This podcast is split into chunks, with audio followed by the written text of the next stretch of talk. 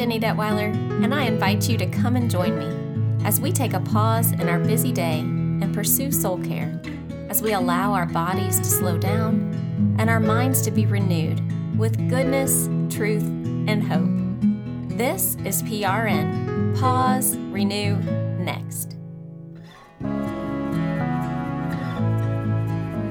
All right, let's prepare today for our Bible reading time with a grounding exercise. Think in a previous episode I talked about how grounding tools can use all the senses, and today we're going to use touch. Wherever you are, I want you to pay attention to what your body is touching. If you're standing, feel how your feet are planted on the floor. If you're sitting, notice what your chair feels like underneath your body. Is it solid? Is it soft? What are your hands touching? Breathe in and breathe out. And now that we're present in the moment, let's turn to our scripture reading. You guys, today's passage that we're going to read together is one of my favorites. It means a lot to me personally, and really it's a pretty famous passage, so I'm sure that you've heard it before.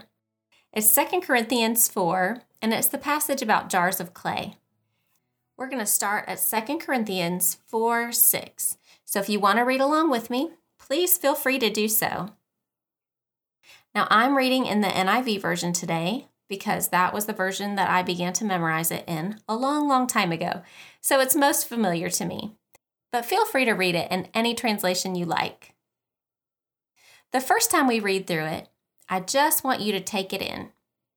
Just listen carefully or read along with me and notice anything that stands out to you any phrases, any ideas. Starting at verse 6. For God, who said, Let light shine out of darkness, made his light shine in our hearts, to give us the light of the knowledge of God's glory displayed in the face of Christ. But we have this treasure in jars of clay, to show that this all surpassing power is from God and not from us.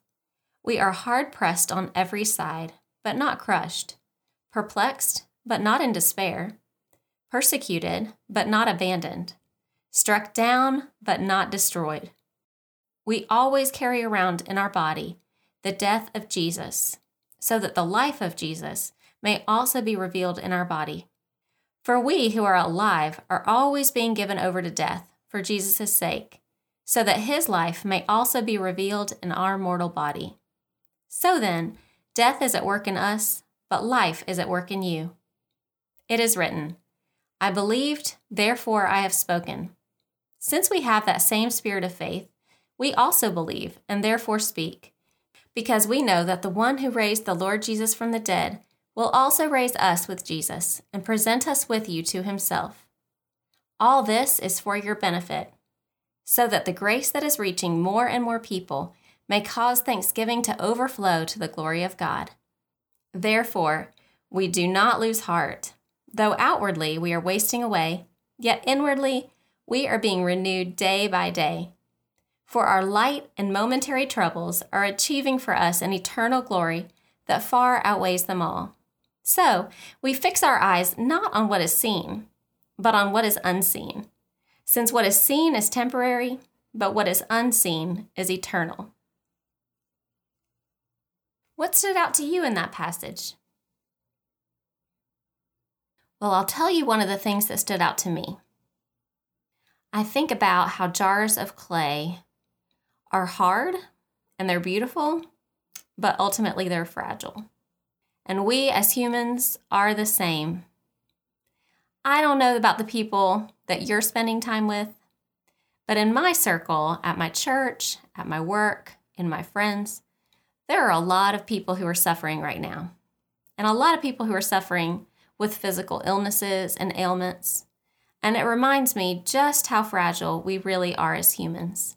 And yet, in the scripture, it talks about that there is a power through Jesus that is living inside of our mortal bodies, inside of our little jars of clay, comes this all surpassing power. And it's important that we remember that that power comes from Him and not from us. because we are weary. We are fragile. And it is humbling, isn't it, when we can't do everything by ourselves? And yet, this light, through the Holy Spirit that lives inside of us, empowers us to do all the things that He's called us to do. And very humbling to remind us that we really are just that, just jars of clay. He's the one at work to do those things for us. The next time you see somebody who seems a little fragile and yet is shining from the inside in a way that you know couldn't have come from them, give thanks to God for that jar of clay and the light that He has shining. Now, friends, I'd love to read it a second time. And this time we're going to do what Curt Thompson calls deep reading. Now, he says that deep reading is a great way to practice mindfulness. So, most of the time, the kinds of reading that we do is skimming, right? Because we scroll, we're good at reading like magazine articles. Most of us don't sit down and deeply read. So, to deeply read, we really want to closely pay attention, to meditate on, to think about. And in order to do that well, I'm going to give you a little extra assignment this time around. I want you to pay attention to what are the contrasts? Because in this passage, there are a ton of contrasts.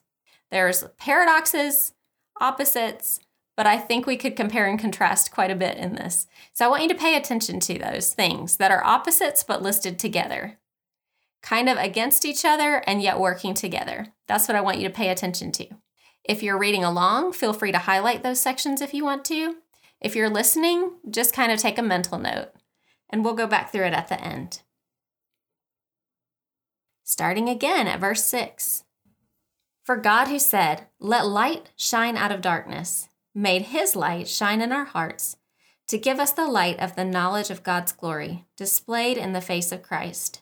But we have this treasure in jars of clay to show that this all surpassing power is from God and not from us. We are hard pressed on every side, but not crushed, perplexed, but not in despair, persecuted, but not abandoned, struck down, but not destroyed. We always carry around in our body the death of Jesus, so that the life of Jesus may also be revealed in our body. For we who are alive are always being given over to death for Jesus' sake, so that his life may also be revealed in our mortal body. So then, death is at work in us, but life is at work in you. It is written, I believed, therefore I have spoken. Since we have that same spirit of faith, we also believe and therefore speak, because we know that the one who raised the Lord Jesus from the dead will also raise us with Jesus and present us with you to himself. All this is for your benefit, so that the grace that is reaching more and more people may cause thanksgiving to overflow to the glory of God. Therefore, we do not lose heart. Though outwardly we're wasting away, yet inwardly we are being renewed day by day. For our light and momentary troubles are achieving for us an eternal glory that far outweighs them all. So we fix our eyes not on what is seen, but on what is unseen. Since what is seen is temporary, but what is unseen is eternal. Did you catch it? I mean, what a play on words, right? It's like this, but not this, this, but not this. There are so many contrasts here. I don't know what all you highlighted, but here are a few that I noticed life versus death, jars of clay versus inward strength, being pressed but not crushed, perplexed but not in despair, persecuted but not abandoned, struck down but not destroyed, death being at work in us, but life in, at work in you. I'm going back through them with you as I'm speaking. And I really want to focus on that very last paragraph, friends, because there is so much here. He's talking about outwardly we're wasting away, and these are our fragile bodies, right? We will age we will get injured. We will one day die. But inwardly, contrasted, we're being renewed day by day by the power of the Holy Spirit. He's reminding us that our light and momentary troubles are not purposeless. In the end, in eternity, they will seem just that light and momentary. They don't seem that now, but one day they will.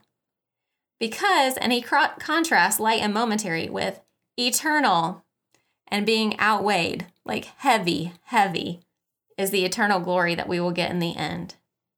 And last but not least, he says, Fix your eyes not on what is seen, but on what is unseen. For what's seen is temporary, but what's unseen is eternal. And that makes me think about the verse about faith, where it says, Faith is the evidence of things hoped for, the substance of things not seen. How do we fix our eyes on the things that are not seen? Well, I think we have to set our eyes on Jesus. So I want to leave that with you today, friends. If you are feeling weighed down, heavy, fragile, I hope you'll remember that through Jesus, we are being renewed day by day. The things that feel heavy and tiresome and so hard now, one day will feel light and momentary. Can you believe it? they really will. So we can give thanks for these jars of clay that we've been put in, right? Because they give God all the more glory. Well, friends, before you move on with the next part of your day, I want to close out with a benediction that comes from 2 Thessalonians 3:16. Now may the Lord of peace himself give you peace at all times in every way. The Lord be with you all. I'm Jenny Detweiler with PRN. Pause, renew, next.